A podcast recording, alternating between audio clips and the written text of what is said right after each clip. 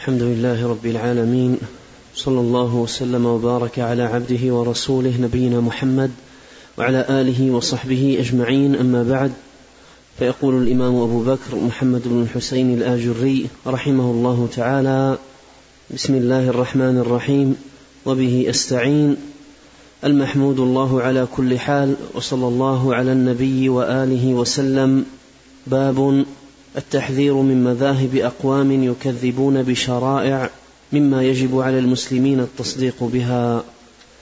قال حدثنا أبو شعيب عبد الله بن الحسن الحراني قال حدثنا علي بن الجعد قال أخبرنا مبارك بن فضالة عن علي بن زيد عن يوسف بن مهران قال خطبنا ابن عباس رضي الله عنهما بالبصرة فقال قام فينا عمر بن الخطاب أمير المؤمنين رضي الله عنه فقال أيها الناس إنه سيكون في هذه الأمة أقوام يكذبون بالرجم ويكذبون بالدجال ويكذبون بالحوض ويكذبون بالشفاعة ويكذبون بعذاب القبر ويكذبون بقوم يخرجون من النار بعدما امتحشوا. قال أخبرنا أبو محمد عبد الله بن صالح البخاري قال حدثنا عثمان بن أبي شيبة قال حدثنا عبد الله بن إدريس وجرير بن عبد الحميد عن أشعث عن علي بن زيد عن يوسف بن مهران عن ابن عباس رضي الله عنهما قال قال عمر رضي الله عنه سيكون بعدنا قوم يكذبون بالرجم ويكذبون بالحوض ويكذبون بالشفاعة ويكذبون بعذاب القبر ويكذبون بقوم يخرجون من النار. قال وحدثنا أبو بكر ابن أبي داود السجستاني قال حدثنا يوسف بن موسى القطان قال حدثنا جرير عن, الأش عن أشعث عن أشعث بن سوار عن علي بن زيد بن جدعان عن يوسف بن مهران عن ابن عباس رضي الله عنهما قال قال عمر بن الخطاب رضي الله عنه رجم رسول الله صلى الله عليه وسلم ورجم أبو بكر ورجمت أنا وسيجيء قوم يكذبون بالرجم وبالحوض وبالشفاعة وبعذاب القبر وبقوم يخرجون من النار. قال وحدثنا ابن أبي داود قال حدثنا إسحاق بن منصور الكوسج قال أخبرنا سليمان بن حرب قال حدثنا حماد بن سلمة عن علي بن زيد عن يوسف بن مهران عن ابن عباس رضي الله عنهما قال خطب عمر بن الخطاب رضي الله عنه فقال أيها الناس إن الرجم حق فلا, تخدع فلا تخدعن عنه وإن آية ذلك أن رسول الله صلى الله عليه وسلم رجم وأن أبا بكر رضي الله عنه رجم وإنا قد رجمنا وإنه سيكون قوم من هذه الأمة يكذبون بالرجم ويكذبون بالدجال ويكذبون بطلوع الشمس من مغربها ويكذبون بعذاب القبر ويكذبون بالشفاعة ويكذبون بقوم يخرجون من النار بعدما امتحشوا. قال محمد بن الحسين رحمه الله تعالى قد ظهر في هذه الأمة جميع ما قاله عمر رضي الله عنه. فينبغي للعقلاء من الناس أن يحذروا ممن مذهبه التكذيب بما قاله عمر رضي الله عنه. وسنذكر في كل خصلة مما ذكرها عمر رضي الله عنه سننا عن رسول الله صلى الله عليه وسلم تبين أن الإيمان بها واجب فمن لم يؤمن بها ويصدق بها ضل عن طريق الحق. وقد صان الله عز وجل المؤمنين العقلاء العلماء عن التكذيب بما ذكرناه. فأما الرجم فقد رجم رسول الله صلى الله عليه وسلم. لا يختلف أهل العلم في ذلك أنه رجم ماعز بن مالك حين اعترف عنده بالزنا. قد رجم النبي صلى الله عليه وسلم امرأة غامدية اعترفت عنده بالزنا فرجمها. وقال صلى الله عليه وسلم لأنيس رجل من الصحابة وقد ذكر له رجل وقد ذكر له رجل أن امرأته زنت في قصة طويلة. فقال صلى الله عليه وسلم يا أنيس أغدو على امرأة هذا فإن اعترفت فارجمها. فاعترفت فرجمها. وقد رجم النبي صلى الله عليه وسلم يهوديين زنيا وقد رجم أبو بكر الصديق رضي الله عنه وقد رجم عمر رضي الله عنه وقد رجم علي بن أبي طالب رضي الله عنه شراحة. وكانت قد زنت وهي ثيب فجلدها يوم الجمعة ورجمها يوم السبت وقال جلدتها بكتاب الله عز وجل ورجمتها بسنة رسول الله صلى الله عليه وسلم. وهذا فعند فقهاء المسلمين لا يختلفون أن على الثيب الزاني إذا شهد عليه أو اعترف بالزنا الرجم رجلا كان أو امرأة وعلى البكر الجلد لا يختلف في هذا العلماء فاعلموا ذلك. بسم الله الرحمن الرحيم. الحمد لله رب العالمين وأشهد أن لا إله إلا الله وحده لا شريك له وأشهد أن محمدا عبده ورسوله صلى الله وسلم عليه وعلى آله وأصحابه أجمعين. اللهم علمنا ما ينفعنا وانفعنا بما علمتنا وزدنا علما وأصلح لنا إلهنا شأننا كله ولا تكلنا إلى أنفسنا طرفة عين. اللهم آت نفوسنا تقواها وزكها. أنت خير من زكاها أنت وليها ومولاها. اللهم إنا نسألك علما نافعا ورزقا طيبا وعملا متقبلا. أما بعد هذا الباب وما يليه من أبواب عديدة ذكرها بعده كلها تتعلق بالتحذير من مذاهب أقوام يكذبون بشرائع مما يجب على المسلمين التصديق بها. والأصل في المسلم أن يكون مصدقا بشرع الله كله عقيدة وشريعة مؤمنا بكتاب الله وبما جاء عن الله ومؤمنا بسنة رسول الله صلى الله عليه وسلم ومصدقا بكل ما جاء عن الرسول عليه الصلاة والسلام الذي لا ينطق عن الهوى إن هو إلا وحي يوحى. فمن الله تبارك وتعالى الرسالة وعلى الرسول صلى الله عليه وسلم البلاغ وعلينا التسليم. والإسلام استسلام لله وقبول لشرعه وانقياد لحكمه وامتثال لأمره. ليس الإسلام اعتراض على الشرع وانتقاد للأحكام وتفلت من الأوامر وانتقاد للشرائع. ليس هذا هو الإسلام. المسلم هو المستسلم لله المنقاد لشرعه سبحانه وتعالى. وقد وجد في الأمة قديما وحديثا حتى في زماننا هذا. ضلال نهجهم هو الاعتراض والانتقاد على الشرع شرع الله سبحانه وتعالى. ويعرضون شرع الله على عقولهم القاصرة الرديئة. فما قبلته قبلوا وما لم تقبله عقولهم تمحلوا في رده وانتقاده وتكلف الاعتراض عليه.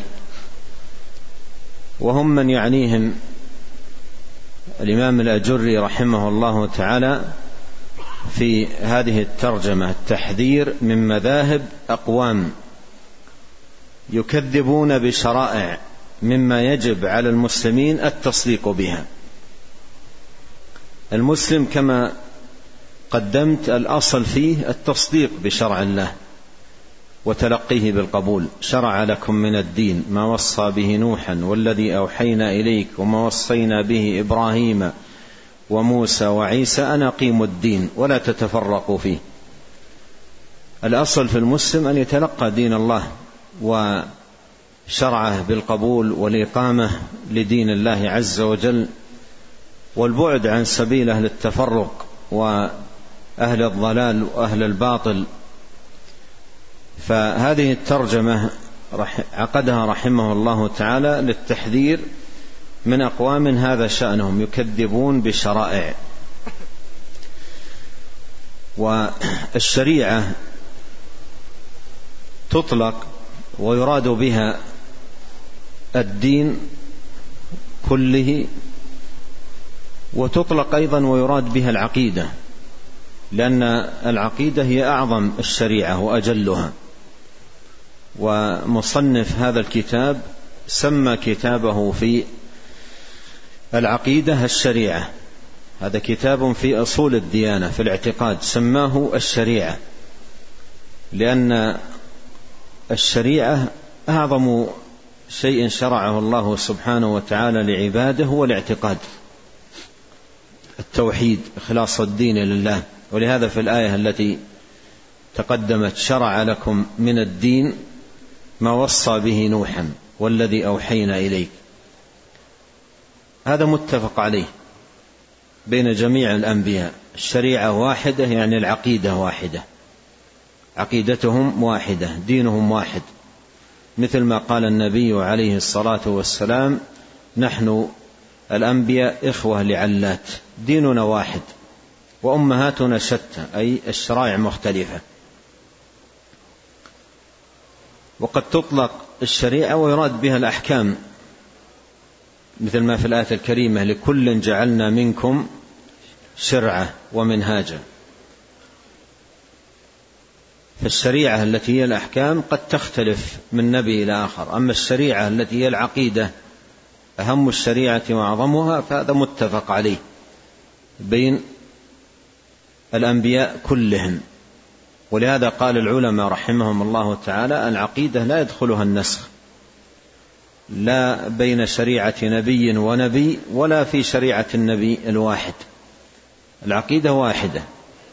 من لدن بعثة الله لأول نبي إلى أن ختموا بمحمد عليه الصلاة والسلام العقيدة واحدة. والشرائع قد تختلف من نبي إلى آخر.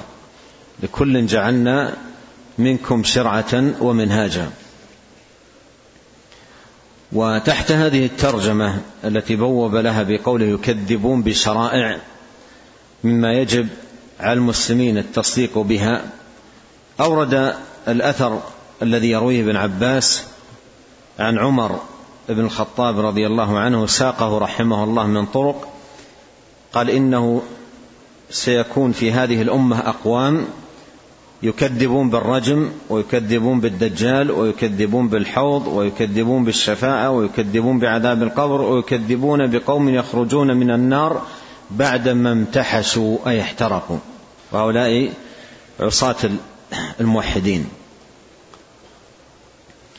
فهذه الأمور مثل ما وعد المصنف رحمه الله تعالى سيفرد لكل خصلة مما ذكره عمر في هذا الأثر بابا خاصا في بيانه. هذا الباب الذي بين أيدينا الآن خصه فيما يتعلق بالرجم وما بعده في الشفاعة. وهكذا عقد أبوابا كلها منطلقة من هذا الأثر المروي عن عمر بن الخطاب رضي الله عنه في ذكر أقوام سيكذبون بهذه الأشياء. ومقولة عمر هذه ليس مجرد إخبار وإنما تحذير مثل ما عنون المصنف من مذاهب هؤلاء الأقوام. يعرف الإنسان بأن سيوجد في الأمة من سيكذب بهذه الأشياء. فإذا رأى من يكذب بها أو بشيء منها حذر منه لأن أئمة العلم من السلف الأولين حذروا من هذه المسالك أشد التحذير. فمن رآه الناس يكذب بالرجم أو يكذب بالدجال أو يكذب بالحوض أو يكذب بالشفاعة أو يكذب بعذاب القبر أو يكذب بخروج عصاة الموحدين من النار كما هو قول الخوارج يكذبون بذلك. فمن رآه يكذب بذلك يحذر منه. يعلم أنه على مذهب ضال ومذهب منحرف فيحذر منه أشد الحذر. والمصنف رحمه الله تعالى من جميل نصحه في هذا الكتاب أن أفرد لكل كلمة في هذا الأثر عن عمر بن الخطاب بابا مستقلا. خص هذا الباب في الرجم والذي بعده في الشفاعة وهكذا. عقد أبوابا في عذاب القبر وأبوابا في بابا في عذاب القبر وفي الحوض وهكذا في الأمور التي ذكرها عمر رضي الله عنه وأرضاه في هذا الأثر العظيم في آه، مقام قامه في الناس في التحذير من آه، أقوام هذا شأنهم. وهذه الترجمة خصها رحمه الله تعالى بمن يكذبون بالرجم. خصها بمن يكذبون بالرجم. ولهذا لما وعد أنه سيفرد لكل خصلة مما ذكره عمر بابا مستقلا قال فأما الرجم. فأما الرجم. هذا هذا شروع في التفصيل الآن. شروع في التفصيل في ما ذكره عمر رضي الله عنه في هذا الأثر. فأما الرجم ثم بعده الباب الذي يليه وجوب الإيمان بالشفاعة أي وأما الشفاعة وهكذا ساق ابوابا عديدة في تفاصيل ما ذكره عمر رحمه الله تعالى في هذا الأثر. قال فأما الرجم فقد رجم رسول الله صلى الله عليه وسلم لا يختلف أهل العلم في ذلك أنه رجم ماعز ابن مالك حين اعترفت عنده بالزنا وقد رجم صلى الله عليه وسلم امرأة غامدية اعترفت عنده بالزنا فرجمها وقال صلى الله عليه وسلم لأنيس رضي الله عنه رجل من أصحابه وقد ذكر له رجل أن امرأته زنت في قصة له طويلة فقال يا أنيس أغدو أي اذهب على امرأتي هذا فإن اعترفت فارجمها فاعترفت فرجمها وقد رجم النبي صلى الله عليه وسلم يهوديين زنيا وقد رجم أبو بكر الصديق رضي الله عنه وقد رجم عمر رضي الله عنه وقد رجم علي بن أبي طالب رضي الله عنه شراحة آه، وكانت قد زنت وهي ثيب فجلدها يوم الجمعة ورجمها يوم السبت وقال جلدتها بكتاب الله عز وجل ورجمتها بسنة رسول الله صلى الله عليه وسلم. قال وهذا فعند فقهاء المسلمين أي الرجم لا يختلفون أن على الثيب الزاني إذا شهد عليه أو اعترف بالزنا الرجم رجلا كان أو امرأة وعلى البكر الجلد لا يختلف في هذا العلماء فاعلموا ذلك. فهذا الموطن خصه رحمه الله تعالى بما يتعلق بمن يكذبون بالرجم بمن يكذبون بالرجم. والرجم مثل ما ذكر رحمه الله تعالى لا يختلف أهل العلم في ذلك. لا يختلف أهل العلم في ذلك لثبوته في النصوص الصحاح البينة الثابتة واتفاق أهل العلم عليه. لا خلاف بينهم كما ذكر المصنف رحمه, رحمه الله تعالى في أن الثيب عليه الرجم. بل إن الذي يكذب بالرجم مكذب بكتاب الله عز وجل. بل إن الذي يكذب بالرجم مكذب بكتاب الله عز وجل من ثلاثة وجوه. مكذب بكتاب الله سبحانه وتعالى من ثلاثة وجوه.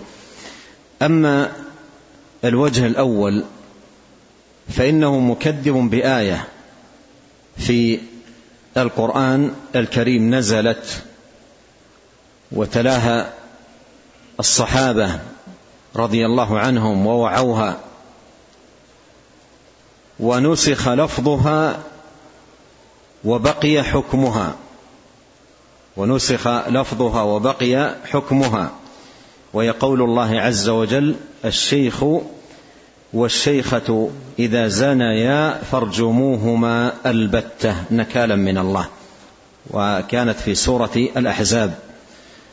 وجاء في صحيح البخاري عن عمر بن الخطاب رضي الله عنه أنه قال فكان مما أنزل الله آية الرجم. وكان مما أنزل الله آية الرجم. فقرأناها وعقلناها ووعيناها. ثم نسخ لفظ هذه الآية وبقي حكمها.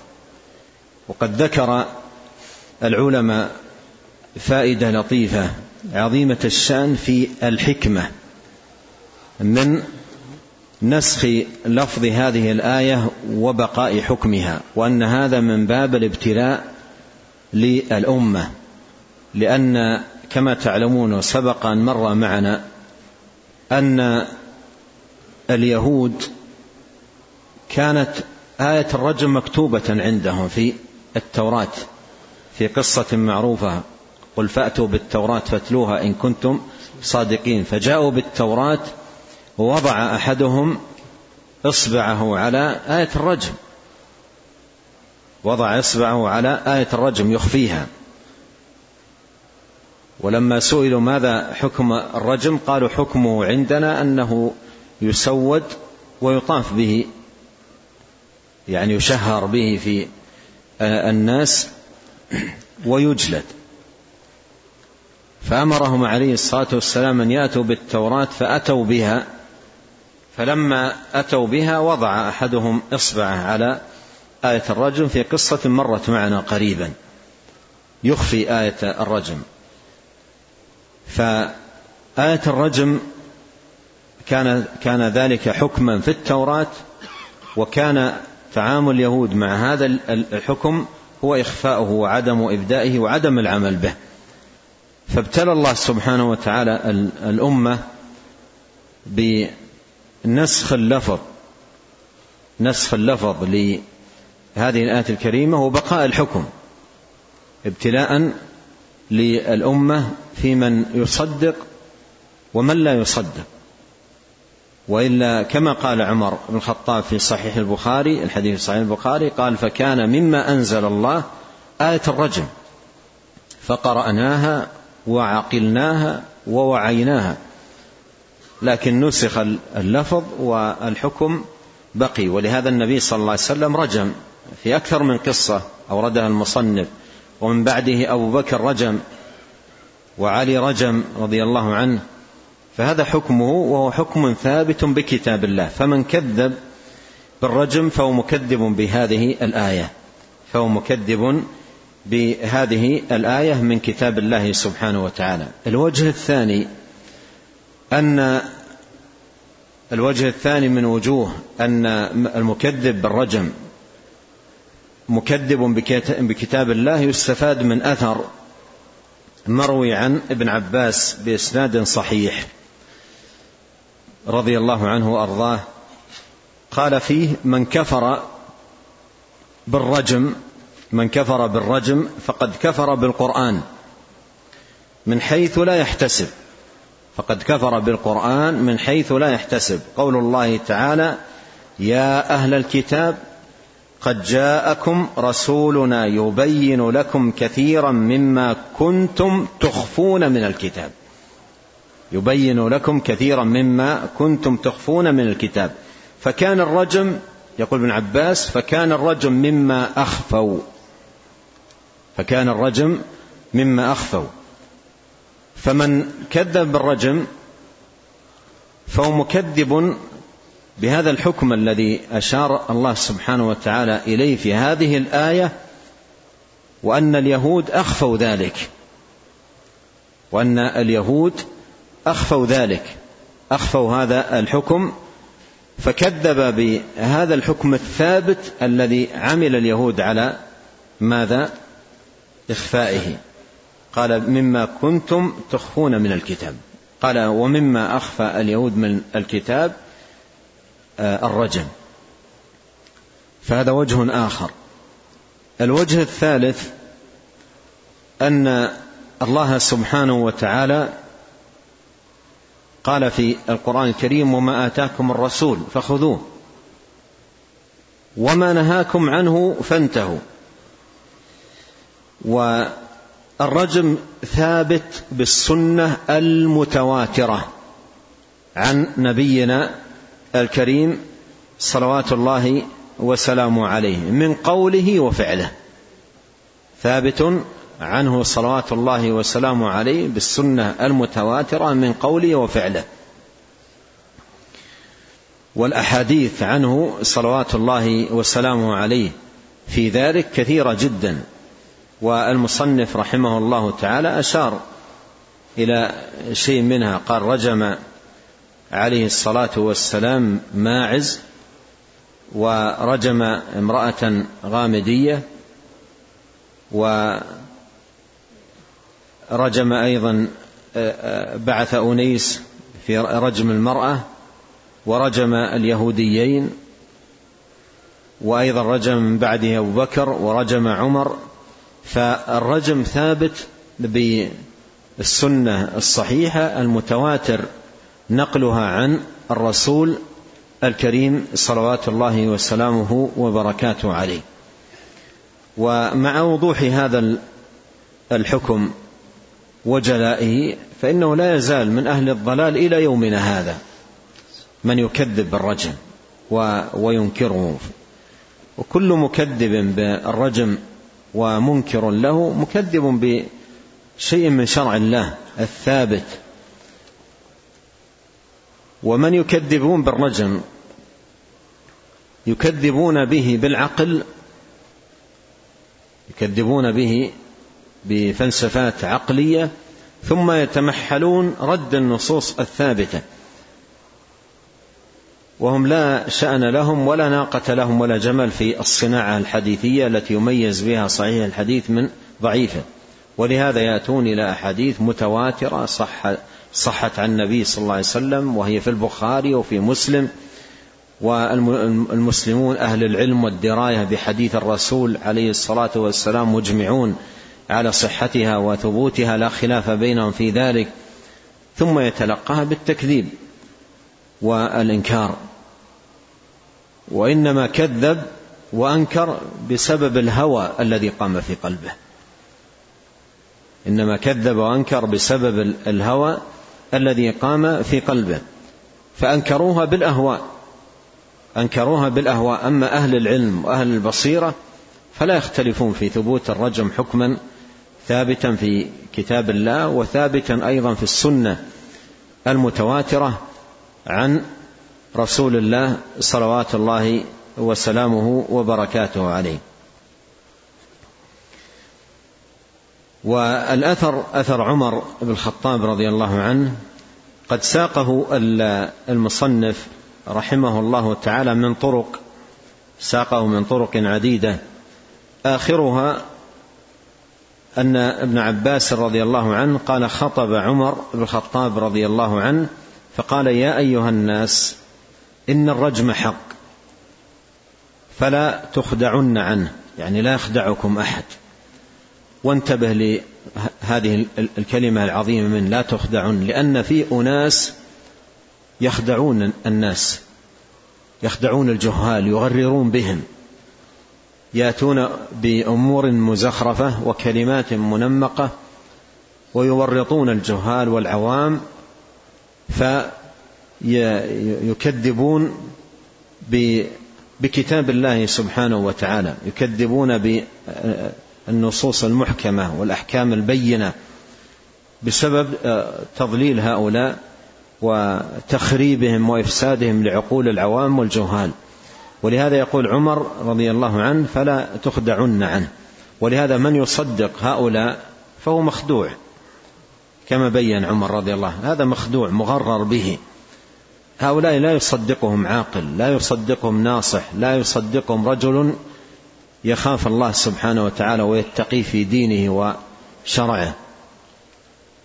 والواجب تجاه هؤلاء ألا يستمع إليهم لأن السماع إلى هؤلاء مرض للقلوب مرض للقلوب. هؤلاء الذين لا يعظمون الشرع ويتمحلون رد النصوص الصحاح الثابتة. هؤلاء لا يستمع إليهم ولا تقرأ كتاباتهم ولا تدخل أيضا مواقعهم في الإنترنت. الآن أصبح بعض الشباب يتهاون في هذا الباب يدخل أي موقع ويستمع لأي ناطق. ولسان حاله يقول أنظر ماذا يقولون. ولهذا يتورط كثير من الشباب تدخل عليه شبهات كثيرة وينكر أحكام الشرع. حتى إن بعضهم فعلا يتورط تصبح قائمة شبهة في نفسه تجعله منكرا لشرع الله أو جانبا من شرع الله سبحانه وتعالى. قال فلا تخدعن عنه. وإن ذلك وإن آية ذلك أن رسول الله صلى الله عليه وسلم رجم وأن أبا بكر رجم وإن قد رجمنا عمر رضي الله عنه رجم. وإنه سيكون قوم من هذه الأمة يكذبون بالرجم. إنه سيكون قوم من هذه الأمة يكذبون بالرجم. ابن عبد البر رحمه الله في كتابه التمهيد لما ذكر هذا الأثر عن عمر بن الخطاب قال عقبة والخوارج والمعتزلة يكذبون بهذا كله يعني كل هذا الأشياء التي ذكر عمر رضي الله عنه يكذبون بها. والإمام الآجري في كتابه هذا لما ذكر هذا الأثر والآثار التي قبله قال قد ظهر في هذه الأمة جميع ما قاله عمر رضي الله عنه. يعني التكذيب بالرجم والتكذيب بالدجال والتكذيب بطلوع الشمس من مغربها والتكذيب بعذاب القبر والتكذيب بالشفاعة التكذيب بخروج العصاة عصاة الموحدين من النار. قال وجد في الأمة من كذب بجميع هذا الذي ذكره عمر آه، رضي الله عنه. وهؤلاء المكذبون لهم مراث حتى في زماننا هذا. فإنه كما قيل لكل قوم وارث. فهؤلاء لهم مراث لهم ورثة في في زماننا هذا على نفس الطريقة. يكذبون بالرجم ويكذبون بالشفاعة ويكذبون بالدجال. يكذبون بعذاب القبر. على طريقة المعتزلة الأول الذين لا يحكمون في شرع الله إلا عقولهم القاصرة وأفكارهم الرديئة. فالواجب على كل مسلم أن يكون على أشد ما يكون حذرا من هؤلاء المكذبين بهذه الأحكام وأن يحذر من أن يخدعوه بزخرف القول وتزيين العبارات وتنميقها إذ إن القوم ليس عندهم إلا ذلك. أما البصيرة فليست لهم البصيرة لأهل السنة أهل الحق أهل الدراية بكتاب الله وسنة نبيه صلوات الله وسلامه وبركاته عليه. قال محمد بن حسين رحمه الله قد ظهر نعم قال محمد بن الحسين رحمه الله تعالى قد ظهر في هذه الأمة جميع ما قاله عمر رضي الله عنه فينبغي للعقلاء من الناس أن يحذروا ممن مذهبه التكذيب بما قاله عمر رضي الله عنه. وسنذكر في كل خصله مما ذكرها عمر رضي الله عنه سننا عن رسول الله صلى الله عليه وسلم تبين أن الإيمان بها واجب. فمن لم يؤمن بها ويصدق بها ضل عن طريق الحق. وقد صان الله عز وجل المؤمنين العقلاء العلماء عن التكذيب بما ذكرناه. نعم سنذكر سننا عن رسول الله يعني في كل خصلة من هذه الخصال سيفردها في باب ويذكر فيها سننا أي أحاديث يسوقها على طريقته بأسانيده إلى الرسول صلى الله عليه وسلم. تبين أن الإيمان بها واجب لأن كل ما صح عن نبينا الكريم عليه الصلاة والسلام يجب الإيمان به ويجب أن يتلقى بالقبول. نعم. قال فأما الرجم فقد رجم رسول الله صلى الله عليه وسلم. لا يختلف أهل العلم في ذلك أنه رجم ماعز بن مالك حين اعترف عنده بالزنا. وقد رجم النبي صلى الله عليه وسلم امرأة غامدية اعترفت عنده بالزنا فرجمها. وقال صلى الله عليه وسلم لأنيس رضي الله عنه رجل من الصحابة وقد, ذك وقد ذكر له رجل أن امرأته زنت في قصة طويلة فقال صلى الله عليه وسلم يا أنيس اغد على امرأتي هذا فإن اعترفت فارجمها. فاعترفت فرجمها وقد رجم النبي صلى الله عليه وسلم يهودي يهوديين زنيا. وقد رجم أبو بكر الصديق رضي الله عنه وقد رجم عمر رضي الله عنه وقد رجم علي بن أبي طالب رضي الله عنه شراحة. وكانت قد زنت وهي ثيب فجلدها يوم الجمعة ورجمها يوم السبت. وقال جلدتها بكتاب الله عز وجل ورجمتها بسنة رسول الله صلى الله عليه وسلم. وهذا فعند فقهاء المسلمين لا يختلفون أن على الثيب الزاني إذا شهد عليه أو اعترف بالزنا الرجم رجلا كان أو امرأة وعلى البكر الجلد لا يختلف في هذا العلماء فاعلموا ذلك. نعم يعني هذا حكم ثابت عند جميع فقهاء المسلمين. لا خلاف بينهم في ذلك أن الثيب الزاني إذا شهد عليه يعني أربعة شهود بفعله لهذه الفاحشة فإنه يرجم أو اعترف أو اعترف هو بنفسه أنه زنى فإنه يرجم فإنه يرجم. والحكمة في رجمه إذا كان ثيبا محصنا الحكمة في رجمه أنه قد ذاق الحلال وعرفه وعرف طريقه وتذوق الحلال وأبى إلى لنفسه إلا أن يفعل الحرام بعد أن ذاق الحلال وعرفه. فأبى لنفسه إلا أن يفعل الحرام فعقوبته الرجم لأن بدنه كله تلذذ بهذه اللذة المحرمة تلذذ بفعل هذه الكبيرة العظيمة من كبائر الذنوب العظيمة من عظائم الآثام. فلما كانت اللذة منتشرة في البدن كله عوقب بهذه العقوبة على البدن كله. فلم يكن عقوبة القتل بالسيف وإنما الرجم بالحجارة. وهذه العقوبات الشرعية لها فائدة تتعلق بمن أقيم عليه الحد وفائدة أخرى تتعلق بعموم الناس. ولهذا قال العلماء رحمهم الله تعالى الحدود جوابر وزواجر. الحدود جوابر وزواجر. جوابر فيما يتعلق بمن ارتكب المعصية من ارتكب المخالفة فهي جوابر في حقه. فالعقوبة التي تقام عليه أو الحدود التي تقام عليه في الدنيا تكون كفارة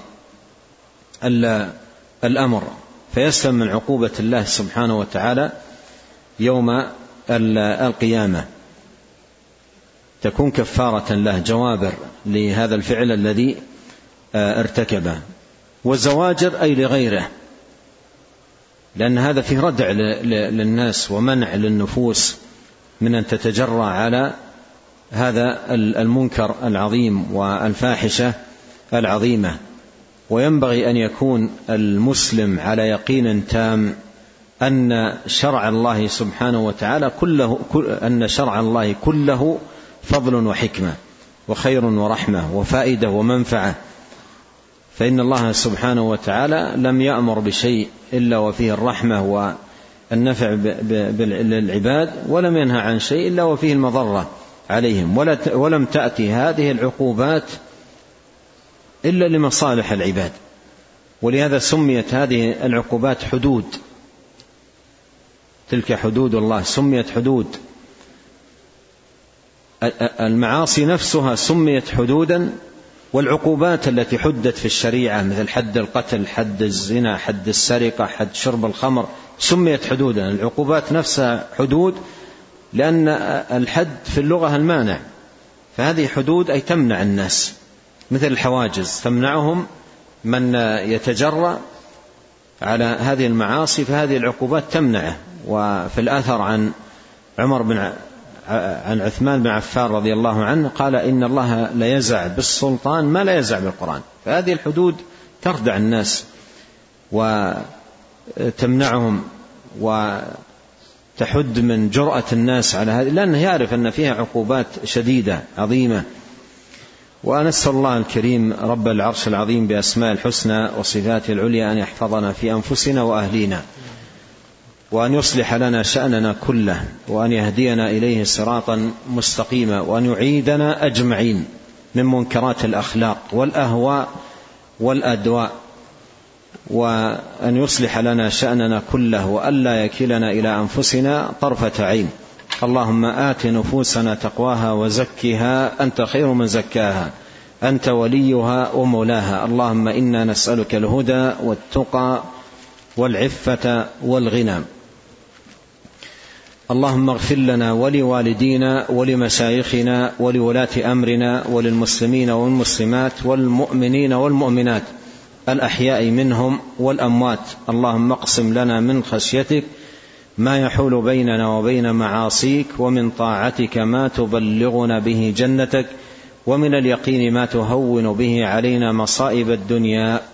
اللهم متعنا بأسماعنا وأبصارنا وقوتنا ما أحييتنا واجعله الوارث منا واجعل ثأرنا على من ظلمنا وانصرنا على من عادانا ولا تجعل مصيبتنا في ديننا. ولا تجعل الدنيا أكبر همنا ولا مبلغ علمنا ولا تسلط علينا من لا يرحمنا. سبحانك اللهم وبحمدك أشهد أن لا إله إلا أنت أستغفرك وأتوب إليك. اللهم صل وسلم على عبدك ورسولك نبينا محمد وآله وصحبه. جزاكم الله خيرا.